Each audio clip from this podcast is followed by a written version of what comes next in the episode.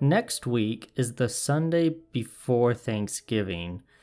And after that, we start to go into Christmas time. And so when I realized that, I also realized that I really needed to wrap up this Judges series so that I could begin, you know, putting sermons together for the holidays. So with that in mind, today we're going to be talking about Samson, and we're going to do our best to kind of condense uh, everything about Samson into this message. And so I'm not going to be really looking a lot at what happens in chapters 14 and 15 of Judges but I want to just kind of examine Samson's character as a whole and and really highlight the ways that he lived a life in dedication um, to God and to others, and both the good and the bad that came from that. So let's begin by looking at the start of Samson's life. In Judges 13, verses 2 through 5, it says, A certain man of Zorah named Manoah from the clan of the Danites, had a wife who was childless, unable to give birth. The angel of the Lord appeared to her and said, You are barren and childless, but you are going to become pregnant and give birth to a son. Now see to it that you drink no wine or other fermented drink, and that you do not eat anything unclean.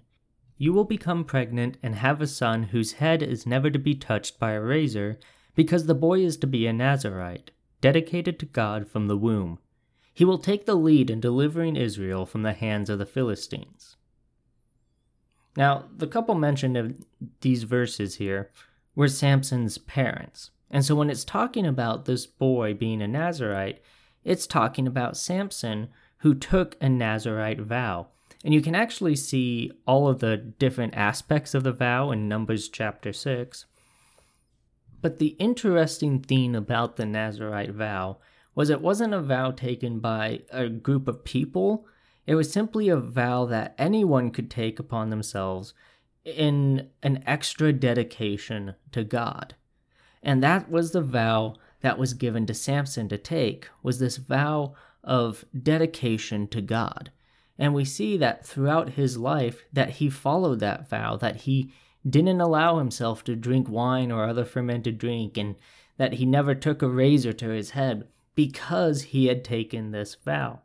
And this vow that Samson takes is very different than the vow that Jephthah took that we talked about last week. Because in the vow that Jephthah took, what was happening was Jephthah was taking that vow onto himself after he had already received the Spirit of God. But this was different because Samson wasn't the one that made the choice for him to take this Nazarite vow. Rather, it was the angel of the Lord that appeared that gave the instruction for Samson to be a Nazarite and, and to follow in this vow for his life. And so we see here this special calling that is placed upon Samson, this special requirement that is given to him by God for how his life should look. And the requirements of this vow isn't something that the rest of his family had to follow or the rest of the Israelites had to follow. It was something that Samson specifically was called to follow in. And because it was coming from God, it was then an act of obedience rather than like Jephthah, an act of really putting oneself up. That's not what Samson was doing. This was something that God specifically wanted Samson to do. And it was the calling that God placed upon his life. And it's important to understand that there are things that apply to every believer, and then there are specific things that God is calling us as individuals to walk in. And that God wants to give each and every one of us a personal calling for what God wants our life to look like and what God wants us to do.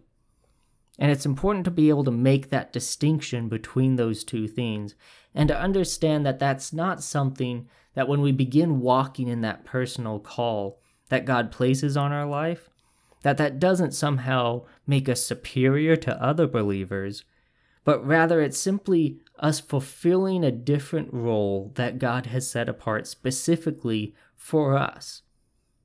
And we're all still on the same team working together to accomplish the works of the kingdom of God.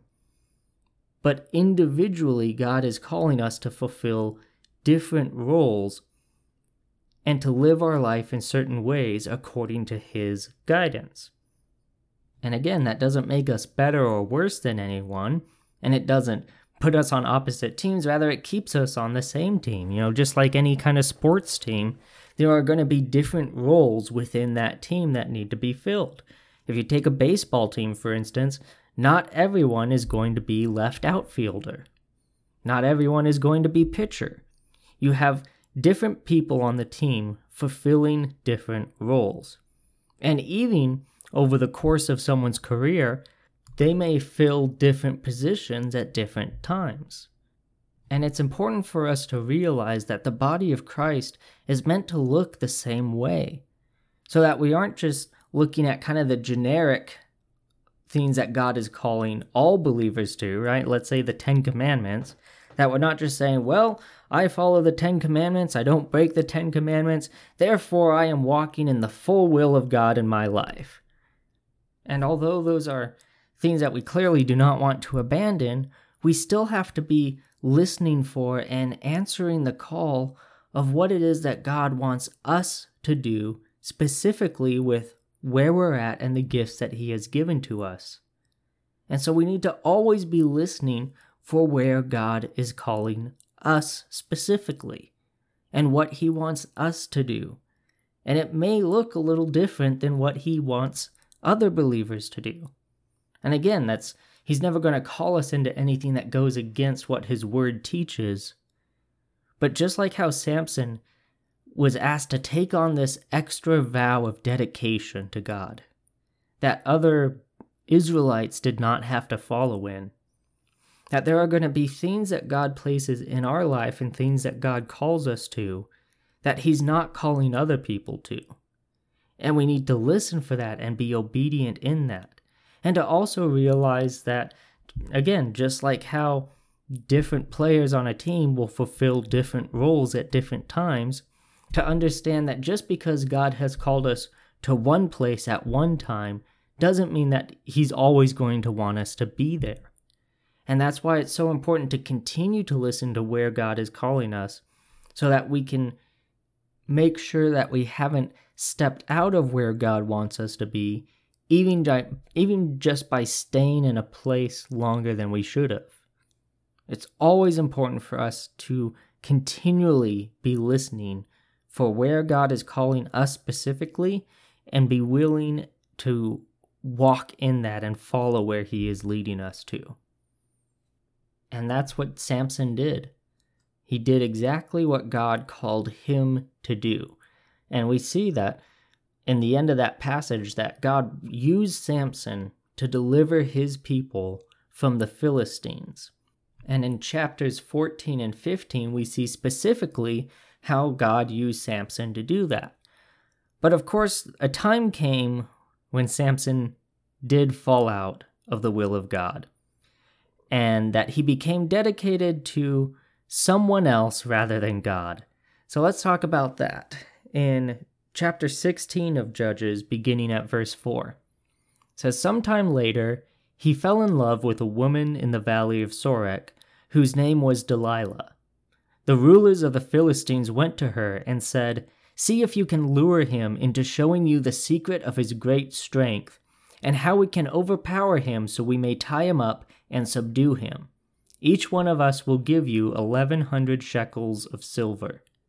So Delilah said to Samson, Tell me the secret of your great strength, and how you can be tied up and subdued. It always kind of makes me laugh when I read that because Delilah is not very subtle in her approach on getting Samson to reveal his strength to her. But what continues on from this point is several exchanges of Delilah trying to get from Samson the secret to his strength, and Samson gives her a lie, gives her false information of, oh, if you do this, then my strength will go away. And then she does that to him, and his strength doesn't go away. And this happens three separate times where she asks for the secret of his strength. He lies to her, she does it, and his strength doesn't go away. And then the fourth time, he finally tells her what will take away his strength. And that's by breaking this Nazarite vow. Now, the really crazy part about this is that Samson didn't leave Delilah the first time this happened. He didn't leave her the second time it happened. He didn't even leave her the third time that it happened. And it's not as though they were married at this point. There was nothing holding him to her at this time. And yet he continued to stay dedicated to her, even though she was clearly not dedicated to him. And so, what we have taking place here is Samson dedicating himself to something that is unhealthy, to this relationship where he loves this woman, he loves Delilah, but Delilah is allowing Samson's enemies to use her to come against Samson. And so, even though Samson's dedicated to Delilah, Delilah is not dedicated to Samson and it leads to Samson's fall. And this teaches us something really important about the idea of being dedicated to something and the, the idea of loyalty. Because it teaches us that loyalty, in and of itself, is not an inherently good thing. Because loyalty can bring us to a place where we have blind loyalty, where we're saying no matter what this person does, no matter what they say, no matter what this organization does or says, I'm going to follow it regardless. And to have that kind of blind loyalty for something is not a healthy attitude and perspective to have. We can see that by Samson continuing continuing to stay with Delilah, that that was the attitude he had. He was dedicated to her. He was loyal to her. Even though she was coming against him, he was going to stay with her. And it led to his ultimate downfall. Because he was allowing this blind loyalty to continue to keep him in this in this unhealthy arrangement. And that blind loyalty was not a good thing. It was a bad loyalty. And we need to learn from Samson's mistakes and not allow ourselves to blindly follow someone or something. You know, we just had our midterm elections earlier this week, and boy, you look at our political climate and culture, and there is no shortage of examples of blind loyalty. And it really is saddening that I feel like more and more often what we have happening is people who don't know the history or stances of the candidates and they don't really care about that. All they really care about is what letter is next to their name. And they don't know anything else about the candidate other than that letter. And you can't criticize or question anyone that has that letter next to their name. Otherwise, you are automatically the enemy and things become heated and, and nobody's listening to anybody and it's not healthy. And it's an attitude that we shouldn't approach anything with, especially not things that matter. Loyalty is something that needs to be earned, that needs to be benefiting both parties involved. Not a blind loyalty that says, I don't want to know the details because I don't want to, I don't want my beliefs, I don't want my dedication to be shaken. I want to remain loyal. And I think too often that happens in our political climate. And and that's a macro example, right? That's a big big example. Let's use a more personalized example. of any occasion where you're friends with someone. They're near and dear to your heart. You care so much about them. But they do something that you know is wrong. And they shouldn't do that. And how do we react to those situations? Do we speak up about it? Do we point out the error of their ways? Or for the sake of supporting them and, and being loyal to them, do we turn a blind eye and excuse the behavior because we don't want to betray this person and we're going to be with them through thick and thin no matter what? When we do that, when we have that kind of attitude and that perspective about anything or anyone than God and His Word, then it becomes idolatry.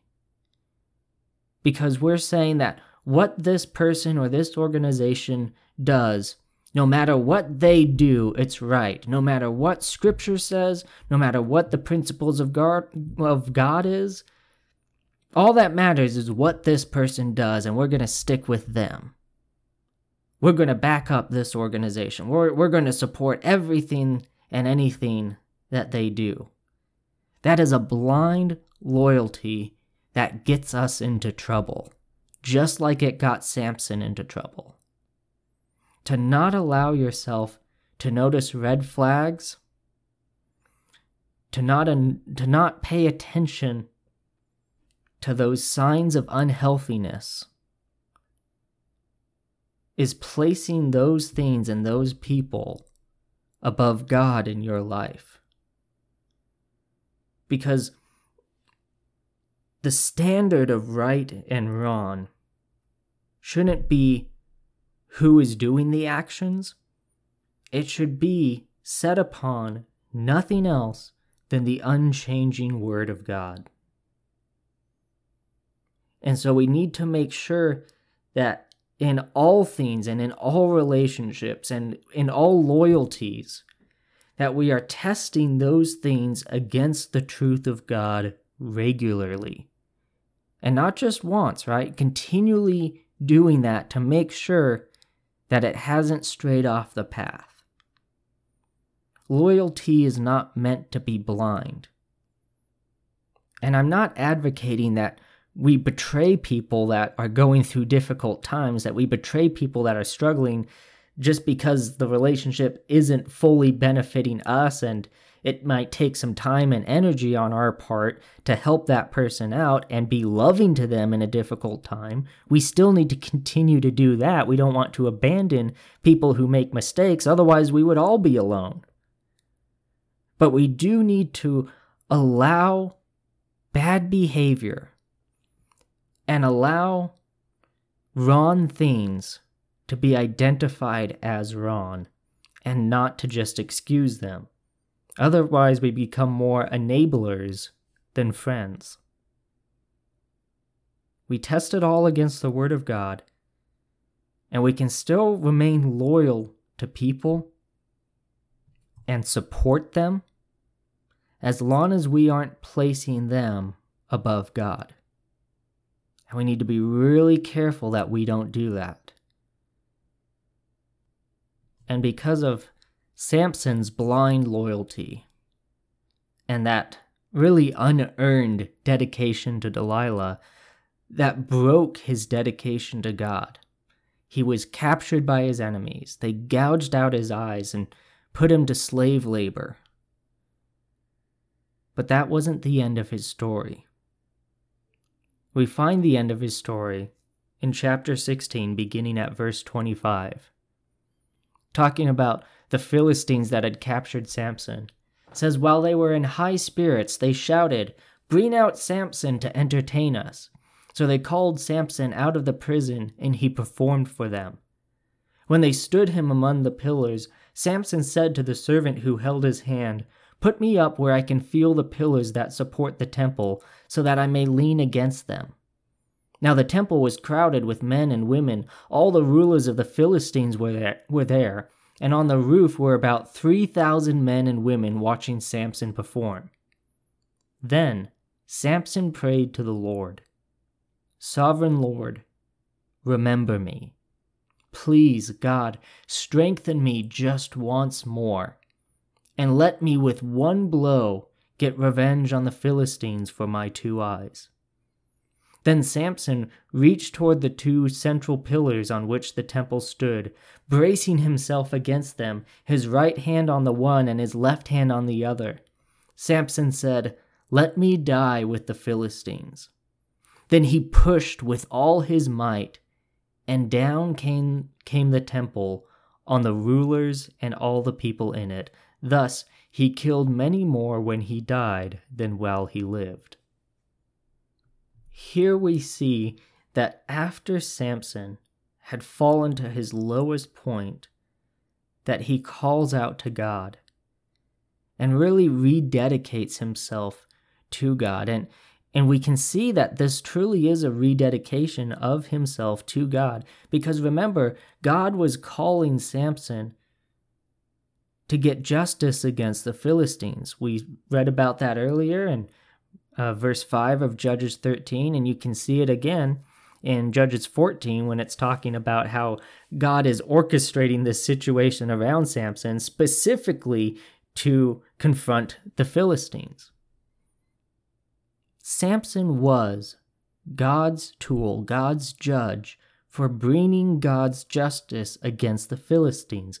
That was the personal calling that God had placed upon Samson. And we see in this prayer that Samson is asking God to give back to him the strength that had left him when his hair had been shaven by Delilah, to give him that strength back so that he could accomplish what God had appointed him to do. And we know that God heard this prayer, that it was a good prayer, because the strength returned to Samson for him to be able to push the pillars down. And so Samson, after the mistake that he had made, called out to God, and God answered his prayer. And it could have been the end of the story after Delilah for Samson. That he died working for the Philistines after being captured by them. That could have been the end of the story. But here we see the redemption of Samson. That he rededicates himself back to God and calls out to him, and God hears his prayer and answers it and that through the final act of his life, Samson finds redemption. And it's an important lesson for us to remember that redemption is never out of reach. That we've never hit a point too low for us to be redeemed. And although Samson couldn't go back and change what happened with Delilah, he couldn't go back and change that. He didn't need to let his life end in the condition that it was in. He could let it end rededicated back to the service of God. And just because none of us can go back and change our past doesn't mean that our future has to look hopeless. An unchangeable past doesn't create a hopeless future. If God was able to reach out and forgive and redeem Saul, who was killing Christians, and give him a, a, brand change, right, a name change to Paul, who became one of the founders of the early church, if God could do that for someone killing believers, why can't He do that for you? One of the biggest lies that the enemy tries to make us believe is the idea that it's too late for us. We're too far gone. We've done too much wrong, or we've been involved in something that we know is wrong, but it's been a part of our life for so long that we're never going to escape it. And the devil will do everything he can to convince us that it's too late for us. that that part of our life is never going to go away. And we're stuck in it forever. We can't be redeemed from it. But we need to remember that that's a lie. That Christ already did the work to redeem us from all sin. And he's already paid the price of all sin. And so it's not too late for us. It is never too late for us. It wasn't too late for Samson. Redemption is never out of reach, and we need to remember and never believe that lie that it's too late. Samson, who began with the special dedication of his life to God, that then allowed himself to have this blind loyalty and blind dedication to something that was unhealthy, that destroyed the life that he had. But just because that life was gone doesn't mean that he was beyond redemption and that he was still able to call out to God, and God did an incredible final work through him. But it comes back to this idea of God having a call on our life. And that there are things that God calls us away from and things that God calls us into. And so I want to leave you with that question to ask in your prayer life to God of what is He calling you to move away from and what is He calling you to move into? And that is today's Sermon in the Pocket. As always, if you have any comments or questions for me, I would love to hear from you. You can either reach out on the Sermon in the Pocket Facebook page, or you can email me directly at sermoninthepocket at gmail.com. And I encourage you to share this with other people, like it, rate it, whatever, you know, helps that algorithm to help get this message out to more people. But until next time, thank you for taking the time to listen, and I pray that God will bless you as you go throughout your day.